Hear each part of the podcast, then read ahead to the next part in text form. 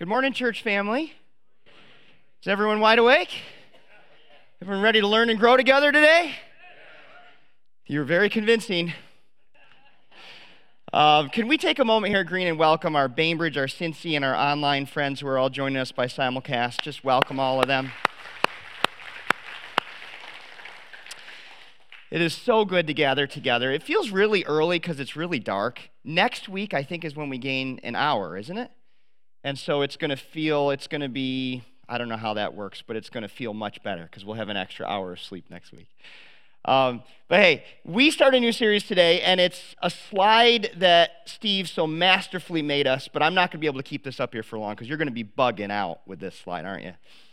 Um, I remember when I, when I see this slide, I distinctly remember when I got to an age where things all began to look like this.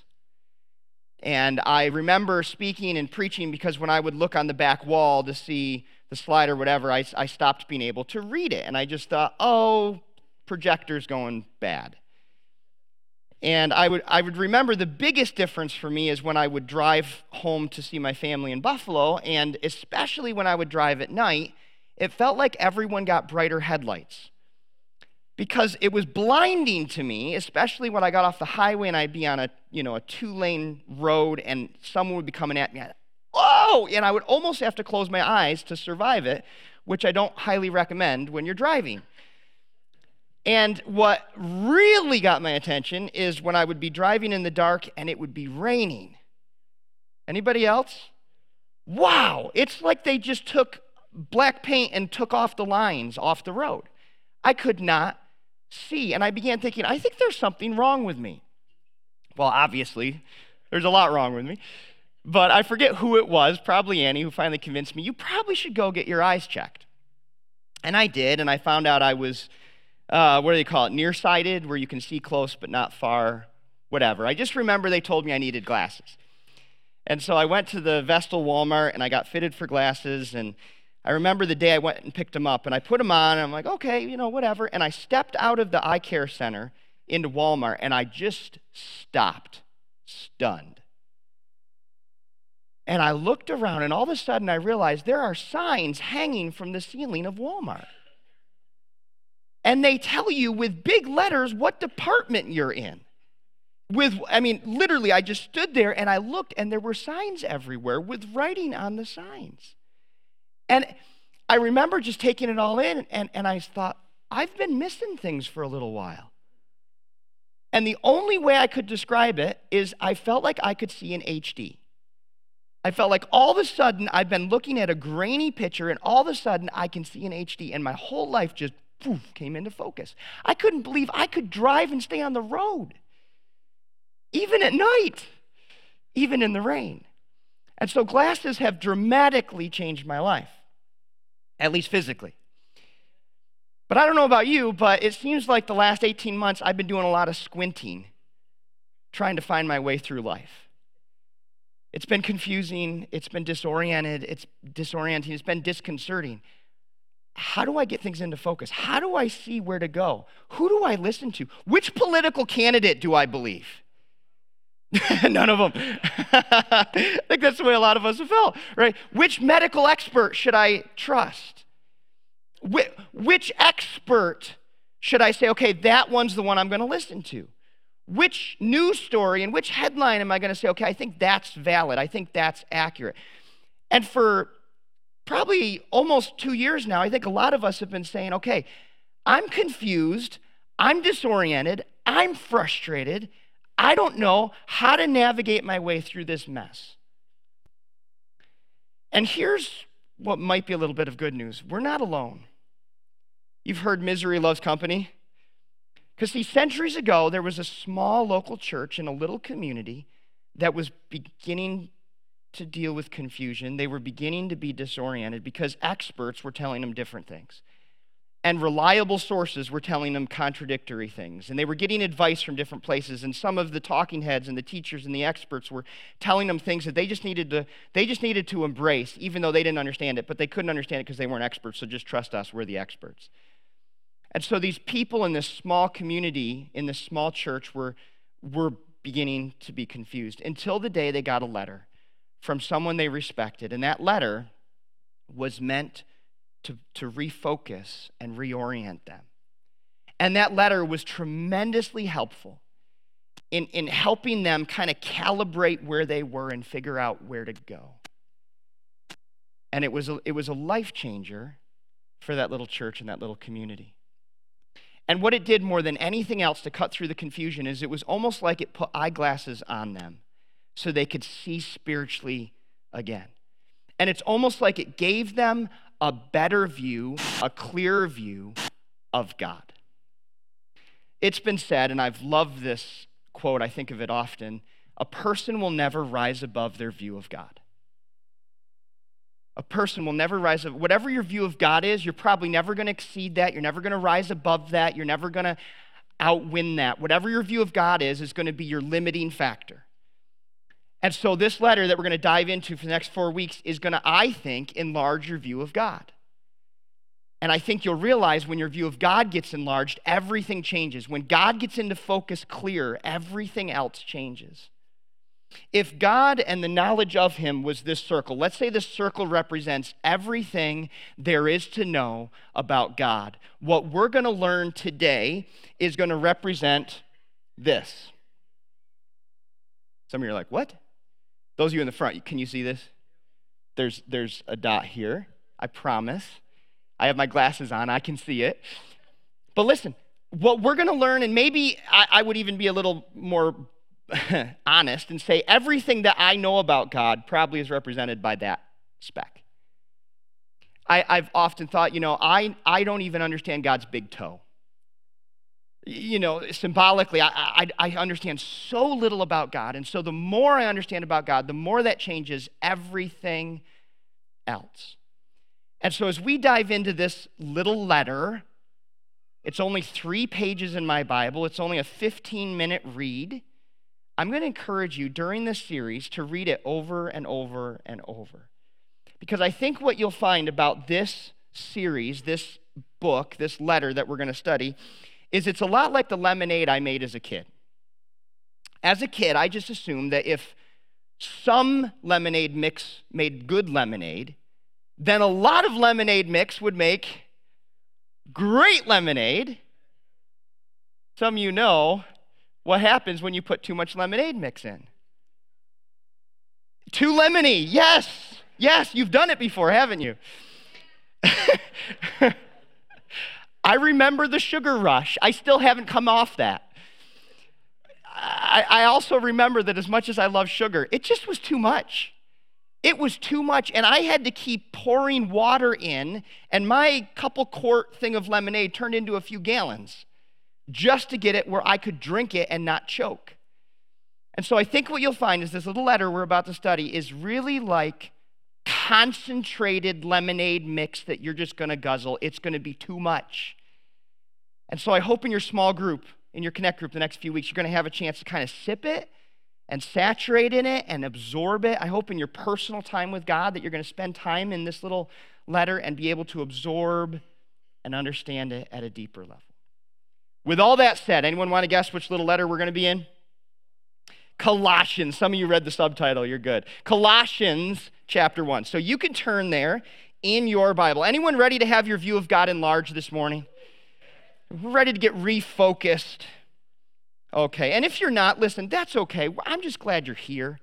Just kind of sit and, and, and, and absorb and maybe learn with us as we dive in. But Colossians chapter 1, page 949 in your chair Bible. And uh, listen, if you want a Bible, uh, you want an easy to read Bible, maybe you have an old style Bible that's hard to understand with King James language, take that Bible with you. It's our, it's our gift to you. At any of our campuses, that Bible's our gift to you. Colossians chapter 1. And, and I just want to tell you, I'm, I'm a very, I don't know, plan type person. I like to prepare messages in advance. So, like normal, this message was fully prepared uh, and, and preached in advance. I do, do a backup message. Whoever's preaching always does a backup message during the week on Wednesday or Thursday. I just want to let you know the message I prepared for today, I threw, I threw away last night. And that's a scary thing for someone who likes to be prepared. Um, but I, but I did it because the more I've, I've saturated and soaked in this little letter, and especially in this first chapter, I, I don't think I was going in the right direction. And, and I think this little letter, and especially this first chapter, was more for me and more for us than I realized. So I'm not going to be really tied to a bunch of notes today. I'm just going to share what God has shared with me, what He's laid on my heart, what He's taught me from this text. And I have no idea where we're going to go today but I hope we go there together and learn something from God. So let me give you first a little context, a little background to this letter to the Colossians. Like a lot of letters in the New Testament, it's named after the recipients of the letter. The recipients were the Colossians. Okay, so this, if this letter was to us, it would be to the Southern Tyrians or the New Yorkers or whatever the case may be. So the Colossians were people that lived in the ancient city of Colossae. Colossae is no longer populated. It's, uh, it got hit with a bad earthquake, it got rebuilt, and then it got kind of abandoned. But Colossae, about 500 years before Jesus, was a bustling, populated city and a city center. It was a center for commerce and trade and all the rest. But something happened through the years with Colossae, and, and what happened is a new highway got built that kind of went around Colossae and so people didn't stop in Colossae nearly as much. And so if you're a Lightning McQueen fan, think Radiator Springs in the Cars movie. Think Route 66. Right, so all the towns that sprung up along Route 66, all the cities, when the highways were built, all those cities kind of whoosh went to small towns. And that's the way it happened with Colossae. So over generations, the, the population had shrunk. It went from being an important, influential city to being kind of a small city, a small town and, and, and that was their story. They had lost every generation. They had lost population. Keep, people kept moving away for better jobs. This doesn't sound at all familiar, does it? And, and they didn't have much influence culturally, they didn't have much influence politically. Does that sound familiar? And, and so, for those of us who live in a steeply declining state and a steeply declining population area of the state in the southern tier, where we topped the charts in terms of population loss, where we realize we have very little political influence on our state or our country, it's easy to feel that we don't matter. And it was easy for them in Colossae to feel that way too, but the people in Colossae mattered to God. They mattered enough that God would instruct his apostle to write them a letter that would be recorded forever in what we call the Bible. And so the Colossians and their city and their little church were pretty important to God. And they were pretty important to Paul the one who writes this letter. Now, the way that this church got started is that there was a, a kind of a guy who was famous named Paul who came not to their city, but he came to Ephesus. And that was about 100 miles away from Colossae. And when Paul came to Ephesus, he, he, he found it was such an effective ministry that he parked for a while. Paul was not a guy to park for a while anywhere, but he parked in Ephesus for three years. And for three years, people came from surrounding towns and cities to hear this guy, Paul, and to hear his message. And people's lives kept changing. Finally, over in this little town called Colossae, this guy named Epaphras came, heard Paul preaching, and Epaphras surrendered his life to Jesus. He went back home to Colossae, more than likely the very first believer in the entire town, and he began to share the good news of Jesus. And as he did so, a gathering of believers was formed, and a gathering of believers, we call it a church. And so that's how the church at Colossae was founded, was this guy named Epaphras who heard from Paul in Ephesus the gospel and shared it in his hometown, in his community. In his hometown community, some of them embraced it. So that's kind of the story of this little church. Now, I mentioned that there was teaching and there were experts that were confusing them. And so there were all kinds of different what we might consider heresies today. Teaching that sounded good, it was 95% good, but it had 5% off base. Kind of like rat poison, right? 90, 99% grain and just a little bit of poison, and that's enough to kill him. And Epaphras became concerned that the people in his church, as faithful and as much as they love Jesus, were gonna, were gonna swallow this stuff and we're gonna get off base. And he was concerned about that. So he booked a bus ticket, a Greyhound ticket to Rome because in Rome was Paul. Now, Rome, just ge- geographically, was 1,300 miles away from Colossae. That's like going from here to Orlando, Florida. not by bus, on foot, or donkey or something. But Epaphras felt it was a vital journey for him to take because his people needed some help. So he goes to Rome. Any idea why Paul was in Rome? Well, obviously, he had some vacation time he was trying to use. No, see, Paul was very bold, and as he went around the empire of his day, he kept sharing about Jesus, which kept causing problems and conflicts and riots and issues. And as Paul kept doing that, the, the magistrates and officials in a local town would be bothered by that and would say, You need to leave our city, leave our town, you're causing divisions, you're stirring things up. And Paul just wasn't one to be quiet. He wasn't one to stop when he was told to stop, and he wouldn't. And so finally, he was arrested, he was imprisoned, and he said, Listen, I appeal to Caesar, I appeal to the emperor. Now, strategically, why do you think Paul wanted to have a trial before the leader of the Roman Empire? Perfect opportunity to share Jesus. So he very cleverly says, I appeal to Caesar. As soon as you said that as a Roman citizen, you were on, you were in the queue to go stand before the Caesar, the emperor, and have a trial. Now, obviously, the emperor was very busy, so it took years to do it. Paul knew he would be stuck in prison for years, and he was. So they got him to Rome. He's under house arrest. And when you're under house arrest in Rome, you have freedoms even though you're waiting for your trial. And so he was allowed to have visitors, he was allowed to write letters. And Paul did a lot of both during his time in Rome. And, and one of his guests that he welcomed was Epaphras, the young man who got saved in Ephesus, and now he's in Colossae, and he's sharing with Paul all about Colossae. So you get a little bit of the context here. And Paul hears what's going on in Colossae, and he sits down, and he had really weak eyesight, so he would, he would narrate his letters to someone, dictate them, and someone else would write them down. And Paul narrates this letter to this little church in this little town called Colossae. And here's how he begins. Verse 1. This letter is from Paul, chosen by the will of God to be an apostle of Christ Jesus, and from our brother Timothy. We are writing to God's holy people in the city of Colossae who are faithful brothers and sisters in Christ. Now, it's just kind of a cool way for him to begin this letter to people that have never met him, people that certainly respect him because the one who started their church was led to Christ by him. So they certainly would have respected Apostle Paul, and to get a letter from him would have been special. But then to have it start with, You're God's holy people. Like, I know who I'm writing to, and you're God's special people. You're his chosen possession. You've been set apart from him by him. And you're faithful brothers and sisters in Christ. Now, one of the reasons that I've this, this week, and especially this weekend, I've had my view changed about this passage is what if this was from Paul to us? I think there's a ton of similarities between what Paul would write to our church today and what he wrote to that little church in Colossae. And so just imagine today that God's having Paul write this letter in many ways to us. And he's saying, Listen, I'm writing to you who have been set apart by God. You're faithful brothers and sisters. Here's what I want you to know who are here today, who are watching today. Many, most of you, you are faithful followers of Jesus Christ.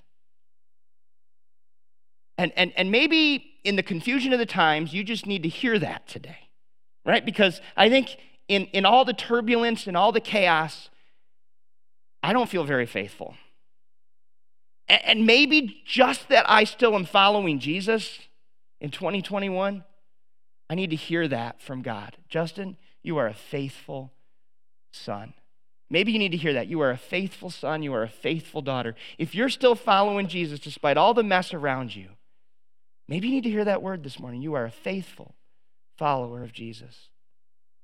And then he says this He says, May God, he would always give a, a, little prayer to the people he was writing to. And here's what he says to them May God our Father give you grace and peace. Listen, when you're living in chaos, when you're living in a confusing time, what do you need more than anything else? You need a whole bunch of grace and a whole lot of peace. Anybody else feel a need for grace and peace? Whew. And Paul just writes that to these people he's never met in this town he's never been to, and apparently never goes to. And he says, I pray that God gives you grace, right? All of God's riches and all of God's blessings with no strings attached. You don't have to earn God's favor, you don't have to deserve God's favor because you can't.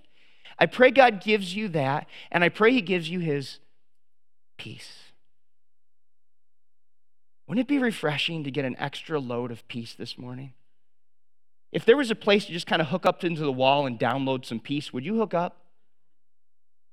Peace, right? And so he's saying to these Christians who are in this turbulent, confusing, chaotic culture, I hope that you get grace and peace right from God.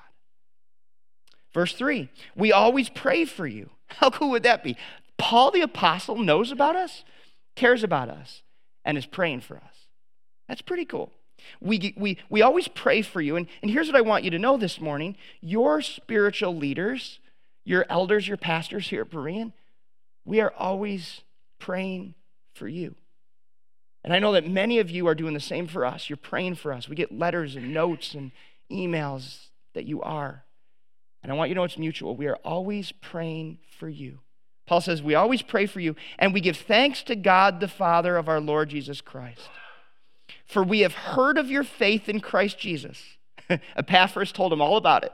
We have heard of your faith in Christ Jesus and your love for all of God's people. My friends, pause right there. I think that you're aware of this, but people in our region, people in our community, they have heard about your faith. They have.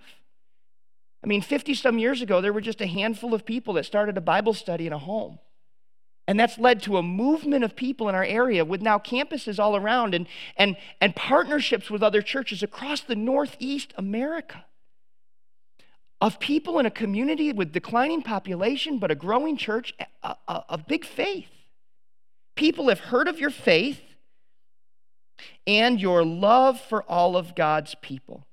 It is not lost on me that our church has become known for loving other churches and other believers. It is not lost on me that we've helped to partner and connect other pastors and other churches and other Christians. That is a real cool kingdom minded attitude that I think is a hallmark of this church that I pray we never lose. I pray we're always celebrating the wins of other churches. I pray we're always celebrating and praying for other churches because we are not in competition. We are on the same team. And that was the heart of this little church in Colossae. They, they, their faith was well known and their love for God's people was well known. It comes, he says in verse 5, from your confident hope of what God has reserved for you in heaven. are you convinced that the day you step off this earth, you step into God's presence in heaven? I, I am. And I think that's the hope that gets us through the mess. And it was the same for this little group in Colossae. You have had this expectation, this expectation of heaven, ever since you first heard the truth of the good news. Ever since you first heard the truth of the good news. You embraced it, you believed it. I think for many of us, the day that we received Jesus, it wasn't the first time we heard it, but it felt like the first time we heard it. Because all of a sudden it made sense. For many of us, when we describe our conversion experience, it's, it's like a light bulb moment, like a eureka. I get it. How did I not hear this? How did I not understand this? Paul says, ever since you first heard it, you've had this expectation of eternity in heaven and that hope in Jesus. Verse 6 this same good news that came to you is going out all over the world. Do you realize that 20 centuries later, the good news of Jesus is still going out all over the world? Do you realize that we partner with and fund every month a, a, an organization called the Seed Company that does Bible translations? And their big goal is that by 2025, which is only four years off, that the Bible will begin to have been translated in every existing language of the world in the next four years. And we're funding that. You're funding that. You're funding the gospel to be in the language of every single human being on earth, seven point something billion people in the next four years. That's kind of cool. And so the gospel is going out, the good news is going out all over the world. It is bearing fruit everywhere by changing lives. Do you believe that the good news of Jesus still changes lives? You've experienced it, you've seen it. Some of you have seen it with your family. This week I got to celebrate as another person surrendered their life to Jesus. It was such a joy. It's ne- it never gets old. And he says it bears fruit everywhere by changing lives, just as it changed your lives from the day you first heard and understood. Notice that you heard and understood the truth about God's wonderful grace. You learned about the good news from Epaphras, our beloved co worker. He is Christ's faithful servant, and he is helping us on your behalf. He has told us about the love for others that the Holy Spirit has given you. What's kind of cool is Epaphras did this 1,300 mile journey to be with Paul. For some reason, he decided once he got with Paul, I need to stick with you longer. And Paul's like, but I need to send a message back to your church. And so they decided that they'd give this letter to Tychicus, who was Paul's uh, helper and assistant. Listen, if you're looking for a boy's name, go with Tychicus. It's a cool name. Tychicus. And, and then the other young man that they sent this letter with is a guy named Onesimus. Anyone heard the story of Onesimus? He's got a whole book devoted to him, a little book, tiny book, one page called Philemon. Onesimus was a slave from the city of Colossae. And his, his slave owner, his master that he ran away from, lived in Colossae. And so Paul said, I'm going to send you back to your hometown where you ran away with this letter to the church at Colossae and a little letter to your slave master titled Philemon. And so Tychicus and Onesimus came back to Colossae with these letters to the church. So just, just a little historical fun fact there. And he says, Epaphras has told me all about you. He told us, told us about the love that you have for others that the Holy Spirit's given you. So, verse 9, we have not stopped praying for you since we first heard about you. Man, when Epaphras came and told me about you, I just keep praying and praying for you guys. I keep praying for you guys. And here's what I'm praying we ask God to give you complete knowledge of His will. Listen, those of us who live in a confusing time, who here would love to have complete knowledge of God's will? Wouldn't that be awesome? And Paul's bold enough to say, I'm just going to pray that for you. I pray that you have complete knowledge of God's will. Yes, you're living right now like this, unable to see in front of you. I pray that you're going to get glasses. We're going to say, oh, there's the big signs hanging from the ceiling. Okay, God, now I see what you want. And Paul's just praying this for this little church. I pray that you'll have complete knowledge of God's will. We ask God to give you complete knowledge of his will and to give you spiritual wisdom and understanding. This is a cool prayer to pray for each other. I've begun praying this now for our church family that God would give us complete knowledge of His will and give us spiritual wisdom and understanding. Verse 10 Then the way you live, because see, what you think determines how you live, then the way you live will always honor and please the Lord, and your lives will produce every kind of good fruit. All the while, you will grow as you learn to know God better and better. Don't miss that. How did Paul say they were going to grow? By, by, by knowing what better and better? By knowing God better and better. You'll never rise above your view of God. He's saying if you can grow in your understanding of God, if you can see God clear and understand His will better and gain spiritual wisdom and understanding, then you will grow. It all happens when you learn to know God better and better. Now, don't get confused by this concept of know. There's two words for know in the ancient language. One word for know was a knowledge, it was a mind based understanding. The other word for knowledge was to truly know someone experientially. So, what Paul was praying for them is I don't just want you to know about God, I want you to experience God. I want you to know God firsthand. I don't want you to say, My grandma told me this about God. I don't want you to have to live your life saying, My parents believe this. I want you to be able to say, I know God and I believe him with all my heart. And so that's his hope and his prayer for them that they will truly know God, not just intellectually, but they will know him experientially better and better. Verse 11. We also pray that you will be strengthened with his with all his glorious power so you will have all the endurance and patience you need. Does anyone else feel like they need a little bit of endurance? Anyone else feel like you need a little bit of patience? I think when when COVID hit 18 months ago, a lot of us felt like we were going to weather it and we were going to be good and and we kind of braced ourselves for a sprint. And we're now on our 10th marathon. And it's exhausting. And we're still going. And so the, the endurance and the patience that he's talking about is the same thing that we need today. We need the endurance and patience to say, okay, I'm not going to give up. I'm not going to tap out. I'm not going to get disillusioned and walk away. I'm not going to drift. I'm going to stay firm on what I know to be true because I'm going to have endurance and patience that comes from God. May you be filled with joy. What do people need in difficult times? They need joy. Because it's one thing to stay in the race, it's another thing to enjoy being in the race. I'm not going to ask you to raise your hand, but do you still enjoy being in this race? don't, don't raise your hands. I'm not sure any of us even would right now, but genuinely, do you still enjoy being in this race? God wants us to. Like there's a joy that He's looking to deposit into our accounts so that we can have a joy in the midst of this mess. I think the best advertisement for Jesus Christ is Christians who have joy in 2021. I think you will stand out like a sore thumb. I think people will be really bothered by how strange you are. And eventually they'll want to know why you're so strange. Joy. What if we just decided, joy is an attitude, it's a choice. What if we decided, I'm going to have joy? Joy is a fruit of the Spirit. What if I decided I'm going to be close to God, close to His Spirit? I'm going to let Him put joy in my life. And this doesn't make sense because it's not a real joyful season of life, but I'm going to have joy. I'm going to have joy. Always thanking the Father. He has enabled you to share in the inheritance that belongs to His people who live in the, what's He say there? In the light. When did it become hard for me to drive when I was losing my vision? In the dark.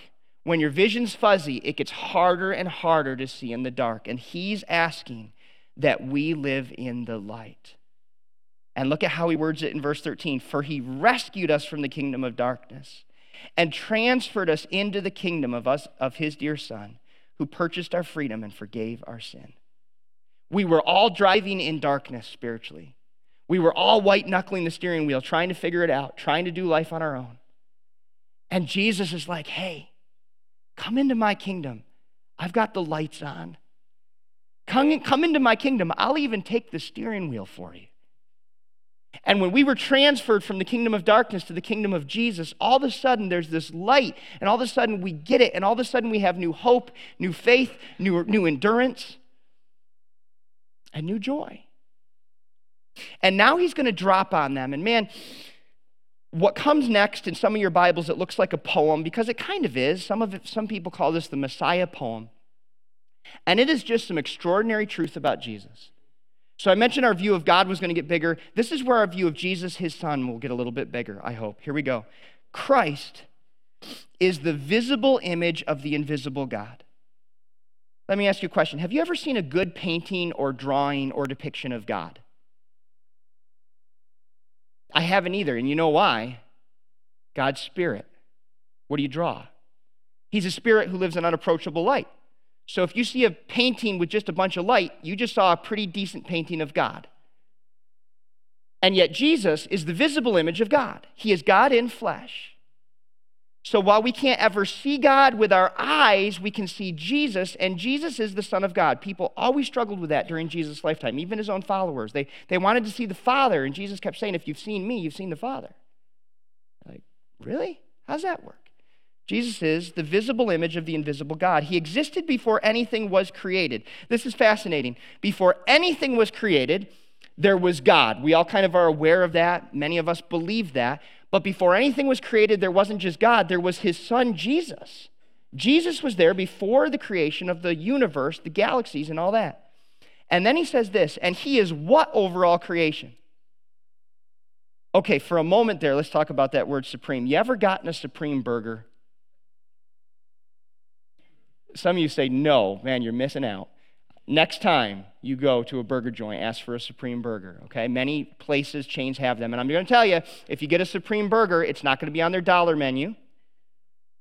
It's going to be their most expensive, it's going to be their biggest burger because Supreme means ultimate or superior. It's the biggest, it's the best. And he drops a word here for our understanding of Jesus. He drops supreme. Jesus is the biggest and best. You don't get bigger and you don't get better than Jesus. And so, whatever your view of Jesus is, make it 10 times bigger and you still won't be close. Whatever your view of Jesus' goodness is, his power, again, make it 10 times bigger and you won't even be scratching the surface of his power and his goodness. Jesus is supreme over all creation. For through him, through Jesus, God created everything. See, wait a minute, I thought God made it all. Jesus was the power behind the creation. For through Jesus, God created everything in the heavenly realms and on earth. He made the things we can see and the things we can't see, such as thrones, kingdoms, rulers, and authorities in the unseen world. Now, wait a minute. What on earth is he talking about? Anyone have any idea what these thrones, kingdoms, rulers, and authorities are that are in the unseen world? I'm not sure either, which is pretty amazing. Like he, he's trying to enlarge our view of God, saying there's a there's a multiverse in a sense. It's not just a unit verse, there's a multiverse. There are other thrones and principalities and powers. There are unseen forces in the spiritual world. There are battles going on right here for us, over us, for our church, for our community. We can't see them, we don't understand them.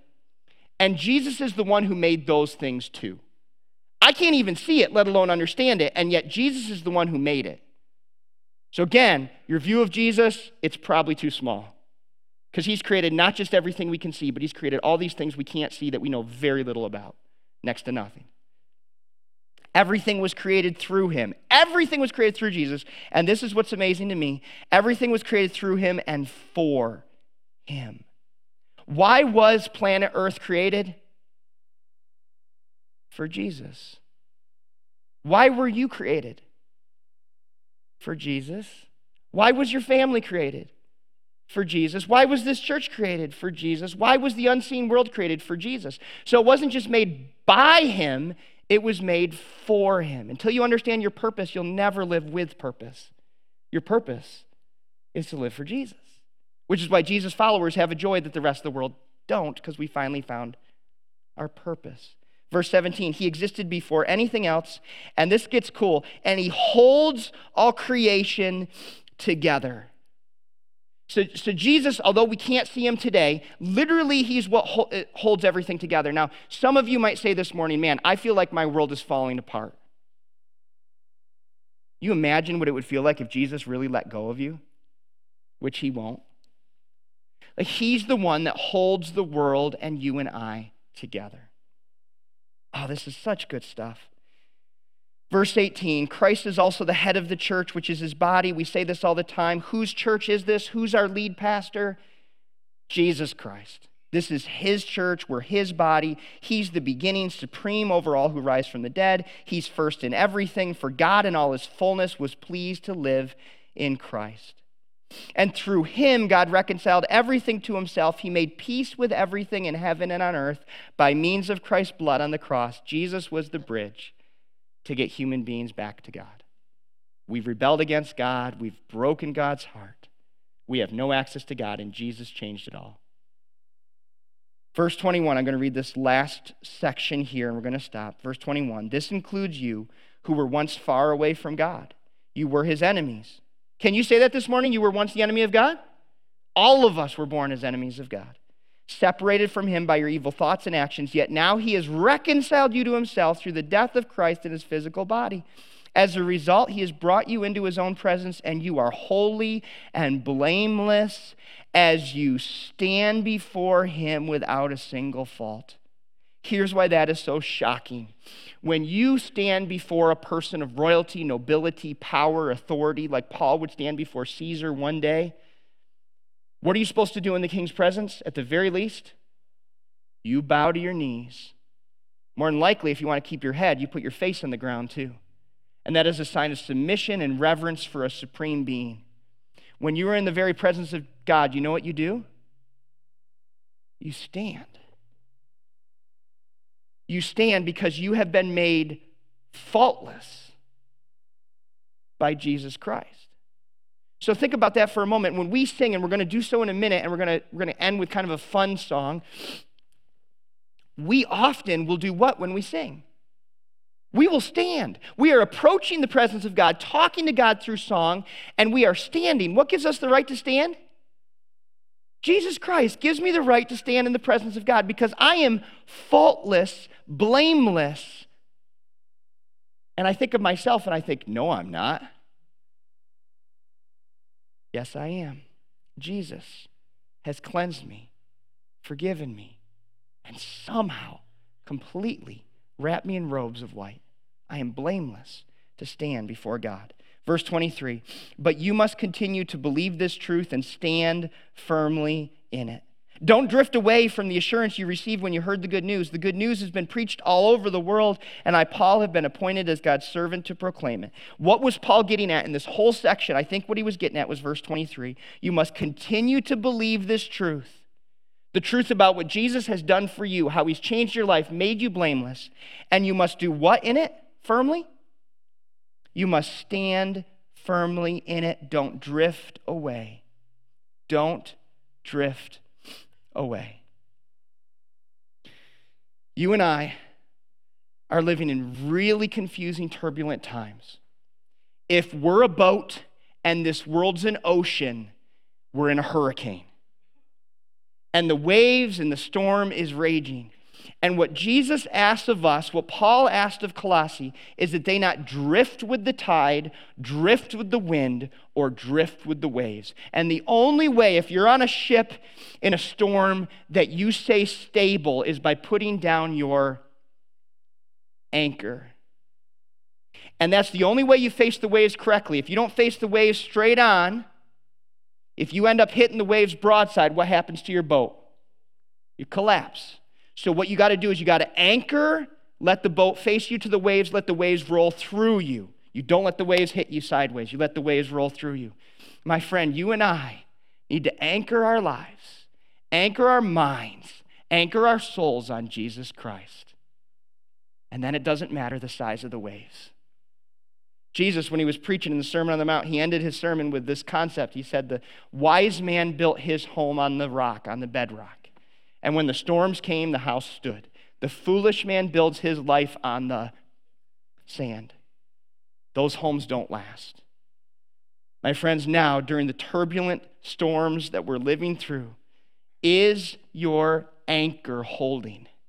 If it's in Jesus, it will. Is your life rooted on bedrock? If it is, the waves, the storm won't wash it away. So I think Paul's little encouragement and challenge to this church in Colossae, man, I feel like it's needed for us. And the hope and the encouragement and the challenge that he ends with don't drift. See, I think Jesus is the antidote for confusion. I think it's that simple. Jesus is the cure, is the solution for confusion. Paul didn't answer all of their questions about all of the things they were wrestling with, and he didn't answer all of mine about all the things I'm wrestling with or you're wrestling with. But I think what he does is he points us back to Jesus. He says, refocus, let your view of God be enlarged, and watch the joy, the endurance, the hope, the peace, the grace that floods your soul because you're anchored on the rock that will never move. Would you bow with me in prayer? I'm going to ask the music teams at all our campuses to come on up at this time. And in just a moment, they're going to end us with this fun song that I mentioned. And the song is very simply titled, My Feet Are on the Rock. My feet are on the rock. And in a moment, we're going to stand, we're going to have fun and sing that and, and look at the words as we sing it. And I'm going to read them for you. It says this I can see the clouds roll in. I can feel the wind as they try to shake me. I will not be moved. My feet are on the rock. I can feel the waters rise. I can hear the howling lies that haunt me. Fear won't hold me now. My feet are on the rock. When I feel my hope about to break, I will cling to your unchanging grace. Let the waters come and the earth give way. I'll be dancing in the rain because my feet are on the rock. On Christ, the solid rock, I stand. All other ground is sinking sand. So stomp your feet and clap your hands. Our feet are on the rock. Father God, I pray that today, as a church family, we can be filled with the courage and the boldness to put our anchor in you. Grow our understanding of you, grow our faith, deepen our knowledge of you. And as that deepens and strengthens, may our eyes be refocused to see who you really are. And through the storm, May our anchor hold true and fast. And may we be able to proclaim to everyone around us I'm stable, I'm joyful because my feet are on the rock. They're not shifting based on the latest headline. They're not shifting based on the latest scandal. They're not shifting based on the latest health scare. They're, they're, they're, they're on the rock, they're on Jesus. And no matter what comes, I cannot be moved because my hope is built on nothing less than Jesus' blood and righteousness. Father, thank you that this morning we can sing and say with all of our hearts, our feet are on the rock. And God, for those who are hearing me today whose feet are not on you yet, I pray that maybe today would be the day that they would surrender their life to you. They would put their faith and trust in you, and they would stand anew in a moment and be able to say with their own lips, My feet are on the rock of Jesus Christ. God, our heart and prayers that everyone hears this good news of Jesus. It is too good to keep to ourselves. Thank you for the hope that you give us. It's in Jesus' powerful name that we pray as a church family this prayer. And God's people said, Amen.